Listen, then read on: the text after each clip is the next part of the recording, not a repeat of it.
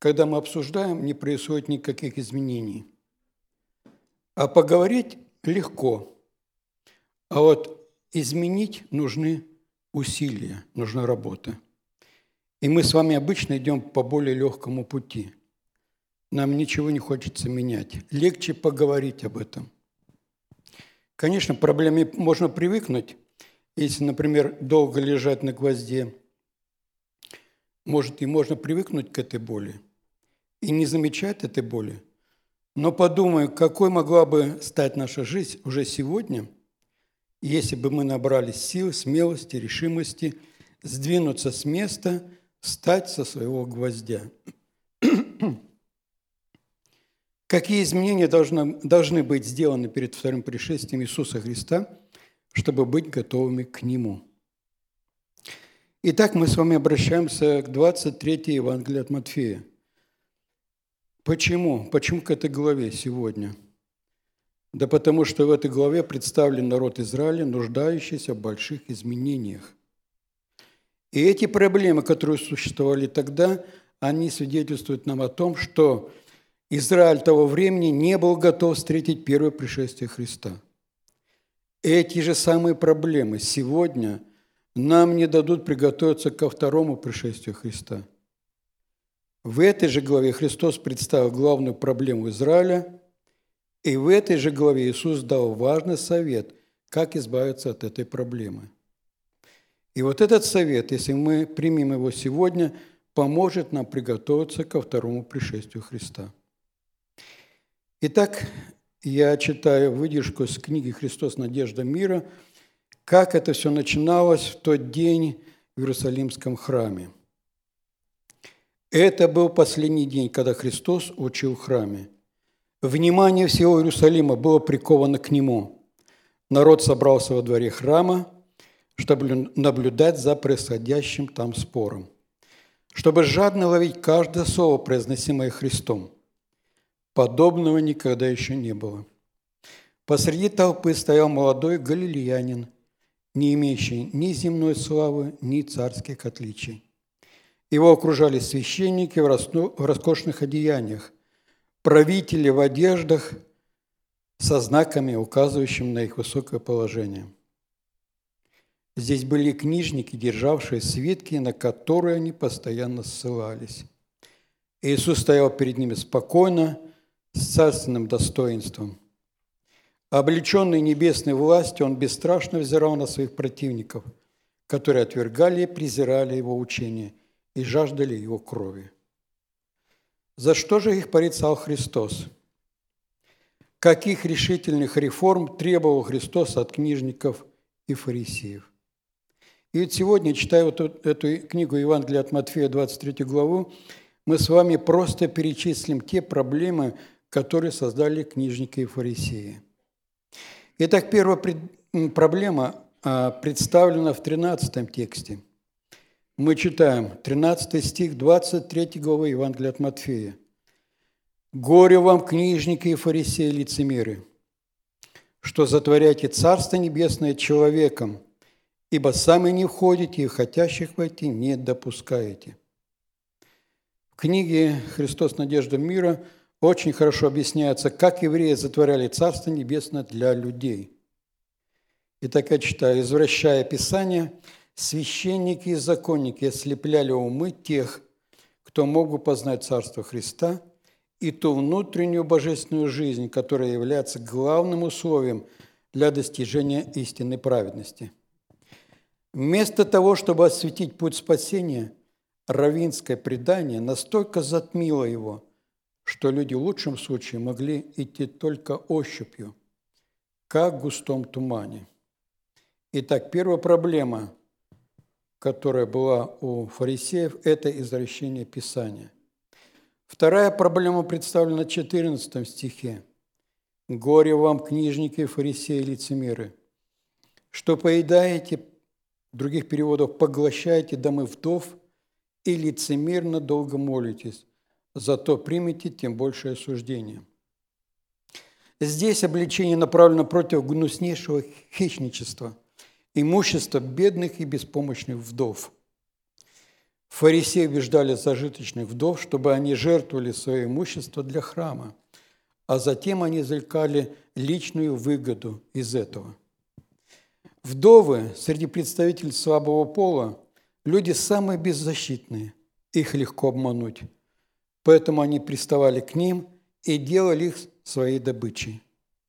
Всякие соображения о честности, справедливости отметали в сторону. И вот такое отношение вдовам свидетельствовало не только об алчности фарисеев, но также и о той жестокости, с которой они притесняли этих бедных женщин. Третья проблема представлена в 15 стихе. «Горе вам, книжники и фарисеи, лицемеры, что обходите море и сушу, дабы обратить хотя одного. И когда это случится, делайте его сыном гиены, вдвое худшим вас». В чем здесь была проблема? Ну, прежде всего, они не пытались привести людей к Богу, они пытались привести их прежде всего к фарисейству – внушая прозелитам придерживаться бесконечных запретов, правил, установленных раввинами, они только сбивали их с толку и отвлекали от поисков познания истины. Вот такая религиозная система делала людей еще хуже, а не лучше. В чем же они становились хуже? Ну, первое, их религиозное рвение проявлялось преданностью показной религии и любовью правилам, а не любовью к Богу. Попав в эту ложную религиозную систему, прозелиты становились сыновьями гиены, по словам Христа. Эти обращенные способны были превзойти своим фарисейством даже самих фарисеев. И вот эта вот миссионерская работа фарисеев, она увеличила проблему фарисейства в два раза, опять по словам Христа – и вот Лопухин, комментируя этот текст, пишет в своих комментариях, как бы подводя итог всему этому. Но обыкновенно под руководством развращенных воспитателей выходят обыкновенно и развращенные ученики. Так оно и получалось. Плохие учителя, плохие ученики. И Христос Надежда мира, я читаю выдержку, тоже как бы подводит итог этому. Сатана обладает силой обмануть тех, которые отвращаются от света истины. Почему здесь сатана обладал силой обмануть? Да потому что просто отвергалась истина. В таком случае шел прогресс в развитии греха. Если фарисеи достигли определенного уровня в развитии греха, то их последователи их просто превосходили. Вот третья проблема. Четвертая проблема. Горе вам, вожди слепые, которые говорите – если кто поклянется храмом, то ничего, а если кто поклянется золотом храма, то повинен. Я не буду читать последующие тексты, потому что вы достаточно хорошо знаете их. И я хотел бы обратиться к книге Второзакония, 6 глава, 13 стих. Там говорится следующее. «Господа Бога твоего бойся, и Ему одному служи, и Его именем клянись». То есть в необходимых случаях – можно было совершать клятву. Какую же мы здесь видим проблему? А идея заключалась в том, что если в клятве действительно было употреблено имя Божье, то Бог как бы был введен в их дело. Он участвовал в их сделке. И нарушать эту клятву значило оскорбить Бога. Так вот, чтобы не выполнить эту клятву, книжники и фарисеи шли на различные уловки. И базой этих уловок и отговорок была просто лживость. Искусство вывернуться из положения было доведено до высокой степени совершенства. Вот таким был бизнес у фарисеев. Это были их правила. Но такие правила были неприемлемы для Христа – Теперь мы переходим с вами к пятой проблеме. Горе вам, книжники и фарисеи, лицемеры, что даете десятину смяты, а ниса и тмина, и оставили важнейшее в законе – суд, милость и веру. Сие надлежало делать и того не оставлять. Итак, здесь Иисус обвиняет фарисеев в мелочности и в потерянном чувстве соотношения. Они были столь мелочны в отношении десятины, что отдавали даже одну ветку мяты. И в то же время они могли быть повинны несправедливости и нечестности. Они могли быть жестокими, высокомерными, суровыми, не обращая внимания на мольбы о милости. Они делали последнее первым, и первое делали последним – Фарисеи и книжники знали, что закон в первую очередь требует быть справедливым, милостивым и честным. И это должно было быть на первом месте. Но, однако, в жизни фарисеев это было на последнем месте. Итак, следующая проблема, шестая проблема, представлена в 25-26 стихе. «Горе вам, книжники фарисеи лицемеры, что очищаете внешность чаши и блюда, а между тем, как внутри они полны хищения и неправды. Фарисей слепой, очисти прежде внутренность чаши и блюда, чтобы чиста была и внешность их. Христос обвиняет книжников в том, что они стремятся только в внешней стороне чистоты и благопристойности, не придавая никакого значения внутреннему освящению и чистоте сердца. Они были подобны побеленным гробам, красивые снаружи, но полные пороха внутри. Они скрывали внутреннюю алчность за внешним выражением праведности. Они выглядели чистыми и привлекательными внешне, но внутри были развращенными и духовно омертвевшими. И седьмая проблема, которая представлена в 29 и 30 стихе. «Горе вам, книжники и фарисеи, лицемеры, что строите гробницы пророкам и украшаете памятники праведников. И говорите, если бы мы были в одни отцов наших, то не были бы сообщниками их в крови пророков, крови пророков. Для фарисеев проще было чествовать мертвых пророков. Почему? Да потому что эти пророки уже их не обличали и ни в чем их не обвиняли. Они заявляли, что что мертвых пророков, но в то же время они не видели красоты живого Христа, который находился рядом с ними, которого можно было чествовать, но нет. Для них было легче чествовать мертвых пророков, но не Христа, потому что Христос их прямо обличал во всем. Итак, седьмое обвинение – Христос не зря поместил его в заключение. Оно подводит кульминации всего раздела вот всех этих обвинений. Здесь говорится, что мятеж Израиля против Бога достиг своего наивысшего накала в этом поколении. Если предки убивали только пророков, то это поколение готово было убить Христа. И вот в этих стихах с 13 по 30 стих Христос беспощадно осуждает заблуждение книжников и фарисеев. Восемь раз Он повторяет «Горе вам!». Семь раз Он называет их лицемерами. Дважды Он говорит о них, как о слепых вождях. Дважды, как о безумных и слепых. А один раз даже называет их змеями и порождениями хидны. Обратите внимание на эти слова, как бы оскорбительные слова – они призваны преподать нам важный урок. Раз Иисус употребил такие резкие выражения, ну такие, может быть, змеи и порождения хидны, по отношению к иудейским учителям, значит, фарисейский дух, как бы он ни проявлялся, он был отвратительным для Бога. Здесь мы слышим, как выразился один из э, богословов Робертсон, слышим грохочущий гром гнева Иисуса. И вот в книге «Христос надежда» мы тоже читаем по этому поводу. Негодование Христа было обращено против лицемерия, тяжкого греха, погубившего многие души, влекущего за собой обман народа, бесчестившего Бога. Благообразных, но лукавых рассуждениях священников и правителей Христос видел действие сатанинских сил – Итак, главное его обвинение, обвинение Христа, состояло в том, что они до мозга костей были фарисеи, лицемеры и формалисты. Итог всему подводит цитата из рукописи 154 за 1890 год.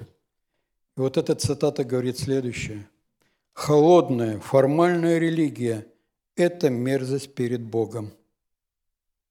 Сегодня, соприкоснувшись с результатами учения фарисеев, мы с вами увидели это в тех текстах, которые мы с вами прочитали, с вами, увидели вот эти вот проблемы, которые создали фарисеи. У нас просто все это вызывает брезгливость, отвращение и резкую неприязнь. Оно является мерзким, и отвратительным явлением, потому что это учение вступало в резкое противоречие – с тем, чему учит Бог. Это учение обманывало народ, оно бесчестило Бога,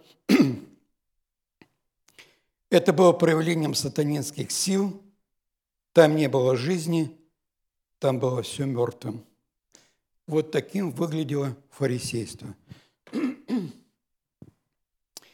Итак, несмотря на такое жалкое положение дел, какой же выход предлагал Иисус фарисеям того времени. Мы обращаемся с вами к 26 стиху Евангелия от Матфея, 23 главы. Этот текст говорит следующее. «Фарисей слепой, очисти прежде внутренность чаши и блюда, чтобы чиста была и внешность их». Итак, мы поговорим с вами сейчас о фарисеях, об их особой нужде. Это позволить Богу очистить их изнутри – вы знаете о том, что если сердце будет чистым, значит внешние, внешние проявления будут тоже чистыми. Это был очень важный совет для фарисеев. И также он обнажал их главную проблему в этом же тексте. Фарисеи и книжники пытаются достичь праведности извне, а не изнутри – они пытались изменить человека на поведенческом уровне, совершенно не интересуясь при этом, что же есть внутри этого человека. И эти осуждения Иисуса самые суровые, потому что его цель на этой земле прямо противоположна. Изменить внутренность человека и тогда уже подвергнуться изменениям и все внешние проявления – и вот эту внутренность человека меняет только Бог, не человек. Только Божье присутствие в человеке приносит откровение, открывает нам глаза, разрушает невежество, открывает правду. Присутствие Божие в нас, внутри нас, э, порождает живую веру и познание духовных вещей. Таким образом, Иисус, находясь во мне, отмывает нас, Он очищает нас – он перепрограммирует нас, и мы воскресаем и оживаем внутри. Но книжники и фарисеи сказали вопросы спасения и святости. Израиль верил, что на первом месте нужно проявлять преданность и любовь показной религии, проявлять преданность к форме, но только не проявлять любовь к Богу. Что это за фарисейство? Давайте мы посмотрим определение вот этого слова – это отрицательное моральное качество. Состоит неукоснительном, но чисто внешнем, формальном или показном исполнении нравственных правил. А лицемерие. Лицемерие – это тип поведения, отличающийся неискренностью, безнравственностью, желанием скрыть истинные мотивы для получения выгоды. Итак, Фарисеи были самыми большими формалистами, которых когда-либо видел свет. Они заботились исключительно о внешней стороне поклонения Богу, о том, что видно человеческому глазу. Для них важны были церемонии, внешние церемонии и ими же придуманные традиции. Мы знаем, например, что закон повелевать, повелевать не работать в субботу – и книжники приложили массу усилий, на чтобы, э, чтобы дать определение вот этому слову «работа». Когда это книжническое толкование было закончено, эти правила занимали 50 томов. Их число всегда было невелико, но по меркам фарисеев и книжников оно никогда не превышало шести тысяч. И ясно было каждому, что если решиться соблюдать каждое правило этих законов, вот этих 50 томов, ни на что больше не останется времени. Человек должен уйти из нормальной жизни, отделиться от нее, чтобы соблюдать все эти законы. Так вот, благочестие фарисеев складывалось из этих правил, но покаяние, внутреннее покаяние, вера, святость оставались без всякого внимания. И Иисус предлагал фарисеям, фарисей слепой, очисти прежде внутренность чаши блюда, чтобы чиста была и внешность их. Но они не захотели встать с этого гвоздя, на котором они лежали. И этот гвоздь была их религия, внешние проявления, правила, а потом только находился Бог – а может даже он и отсутствовал там в их жизни. И мы видим печальный результат от такой религии. Иисус в 38 стихе этой же главы говорит, «Все оставляются, вам дом ваш пуст». Их собственный выбор определил их участь. Мы читаем Евангелие от Луки, 21 глава, 20 стих. «Когда же вы увидите Иерусалим, окруженный войсками, знайте, тогда знайте, что приблизилось запустение его. Предсказываемое событие произошло спустя 40 лет, в 70 году. Римляне разрушили этот город. Спустя почти 50 лет, в 117 году римский император Адриан посетил развалины Иерусалима и принял решение построить на их месте новый город – Элию Капитолину с храмом Юпитера Капитолийского на месте храма евреев.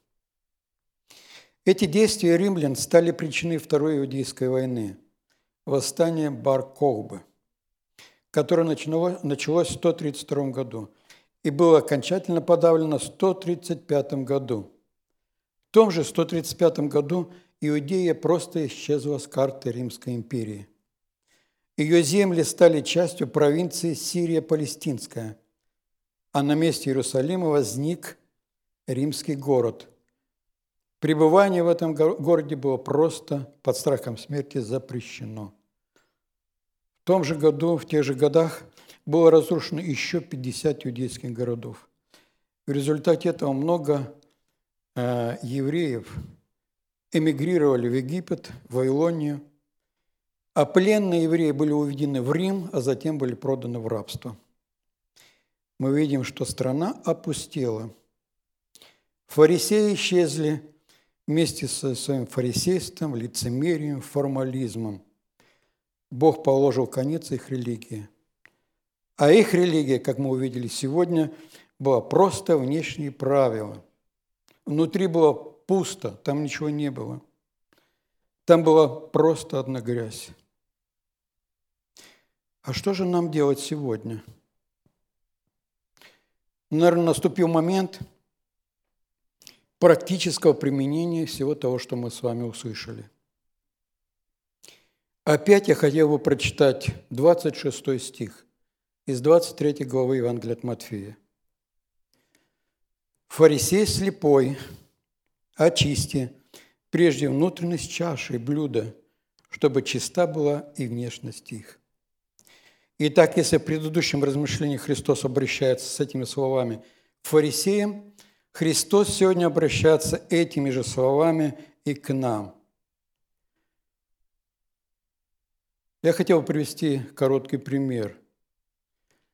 Если бы вы взяли бокал, чтобы попить, и заглянув, заглянув внутрь его, вы увидели там грязь, стали бы вы пить из этого из этой кружки. Я думаю, что из присутствующих сегодня, сегодня здесь никто бы просто не осмелился сделать это. Но для иудеев, вернее, иудеи не проявляли такой брезгливости. Тем не менее, фарисеи жили так, как если бы внешность была важнее внутреннего содержания. Так вот, поменялось ли христианское мышление с тех пор, или все осталось на своих местах? Фарисеи верили, что нужна только внешняя чистота, внутренняя чистота не, чистота не обязательна. И вот на примере субботы я хочу показать важность внутренней чистоты, соблюдения субботы. Вы поймете ниже, о какой чистоте пойдет речь. Сегодня суббота, мы все с вами находимся здесь в собрании. Мы знаем по нашим правилам, что нельзя работать в субботний день. Э, по нашим правилам нужно идти на богослужение, нужно участвовать в служении, нужно принести наши пожертвования. Все это установленные правила. И сегодня все сделано правильно. Я это одобряю. Это должно быть, это есть в нашей жизни. И внешне мы сегодня, вот присутствуя здесь, выглядим набожными людьми. Мы внешне выглядим верными людьми перед Богом. Но я хотел бы прочитать одну цитату из книг Александра Меня, нашего современника, православного богослова мыслителя. И мы вместе подумаем, относится ли это сегодня к нам. И вот он пишет, «Дух культового формализма, расчеты задобрить Бога исполнением внешних уставов живучи, как и все человеческие грехи. Древних фарисеев больше нет, но отнюдь не умерло само фарисейство. Итак, Александр Мень пишет, расчеты задобрить Бога исполнением внешних уставов живучи. Может быть, они сегодня живут и у нас с вами. Сегодня тысячи верующих больше думают о церемониях, ритуалах, правилах, обрядах, чем о сути учения Христа.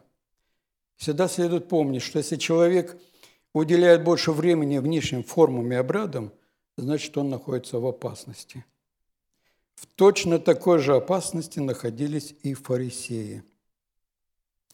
Итак, соблюдение субботы тоже существуют внешние правила, которые мы с вами соблюдаем, и без них никак не обойтись. Они присутствуют в нашей жизни, они есть в нашей жизни – но истинные христиане, соблюдающие субботу, больше думают не о внешних правилах, они думают совершенно о другом. Они думают о взаимоотношениях со Христом, нашим Спасителем. Без Него суббота не имеет никакого значения. Суббота без Христа станет такой же мертвой, как у фарисеев. Субботний покой – это приглашение Бога провести вместе с Ним особое время – и получить Его благословение и исцеление. Суббота открывает нам возможность испытать присутствие Христа, который является источником праведности и святости. И Он находится в нас. Мы Его приглашаем, мы Ему позволяем, и Он находится не снаружи, Он находится в нашем сердце. Субботний день. Вот о чем нам нужно думать. Но что же случилось с фарисеями, когда они поставили Первое место – внешние правила соблюдения субботы. И я читаю выдержку из книги «Христос. Надежда мира», страница 283. Это просто потрясающая выдержка. Когда евреи отдалились от Бога и отказались поверить в праведность Христа, суббота потеряла свой смысл для них. Во времена Христа – Суббота была настолько извращена, что соблюдение ее отражало скорее характер себелюбивых и деспотичных людей, нежели характер любящего Небесного Отца. Властители, устанавливающие законы, которые люди не в состоянии исполнить, именно такой образ Бога фактически создали раввины. Они добились того, что на Бога стали смотреть как на тирана – и считать, что соблюдение его требований относительно субботы порождает бессердечие и жестокость. И вот Христу надлежало исправить все эти ошибочные представления. Это дальше идет вот эта цитата. Хотя раввины следили за ним с неослабной враждебностью, Христос не подавал и виду, что подчиняться их требованиям, а шел прямым путем, соблюдая субботу в соответствии с законом Божиим. И вот я хотел бы обратить ваше внимание на начало вот этой цитаты. Там говорится следующее. «Они отдалились от Бога». Вот та ошибка, которую совершили фарисеи. Они отдалились от Бога. Бога не было в их жизни. Бога не было в ритуалах, в их правилах и в их законах.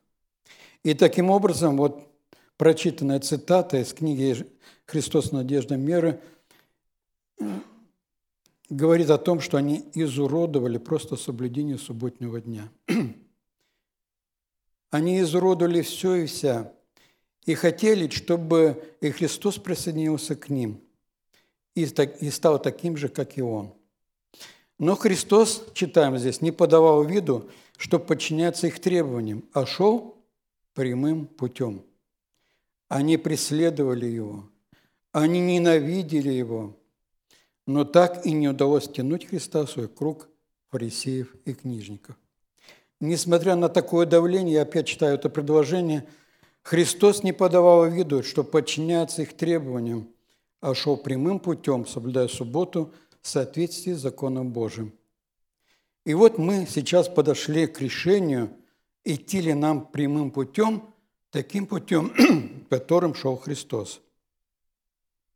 Некогда фарисеи тоже стояли перед выбором, который им предлагал Христос но они отвергли совет Христа. Что же мы сегодня должны сделать? Что сегодня мы должны предпринять, чтобы иметь вот этот прямой путь? Я прочитаю следующее предложение, которое поможет нам увидеть вот этот прямой путь. Если в центре субботы будет находиться Христос, Он, то есть Христос, сделать для сохранения святости больше – чем все вместе взятые правила. Я еще раз хочу прочитать это предложение. Если в центре субботы будет находиться Христос, Он, то есть Христос, не мы с вами, сделать для сохранения святости гораздо больше, чем все вместе взятые правила. И вот мы подошли с вами к самому главному правилу, к тому правилу, которое не хватало в жизни фарисеев правило из всех правил. И как это правило звучит? Если в центре субботы будет находиться Христос. Получается, что теперь Христос будет находиться в начале всех абсолютно наших с вами правил. Он будет идти впереди, а мы будем идти за Ним. Тогда соблюдение субботы примет те формы, которые Бог ожидает от нас – и у нас с вами будет тогда прямой путь, такой же путь, как у Христа. Один писатель очень хорошо сказал об этом. Суббота вообще не имеет смысла, если творческая сила не произведет ее плоды в жизни того, кто ее соблюдает. Суббота без Христа – это мертвая суббота. Суббота со Христом – это живая суббота – Именно Христос, являясь святостью, праведностью, находясь нас с вами в субботний день, произведет нас вот эти живые плоды веры. Это будет истинным соблюдением субботы, которое принесет нам святость жизни, которую можно найти только во Христе. Итак, я хочу повторить вот это же правило, которое он произнес, Христос произнес когда-то фарисеям – и сегодня Христос произносит для нас с вами. Фарисей слепой, очисти прежде внутренность чаши и блюда, чтобы чиста была и внешность.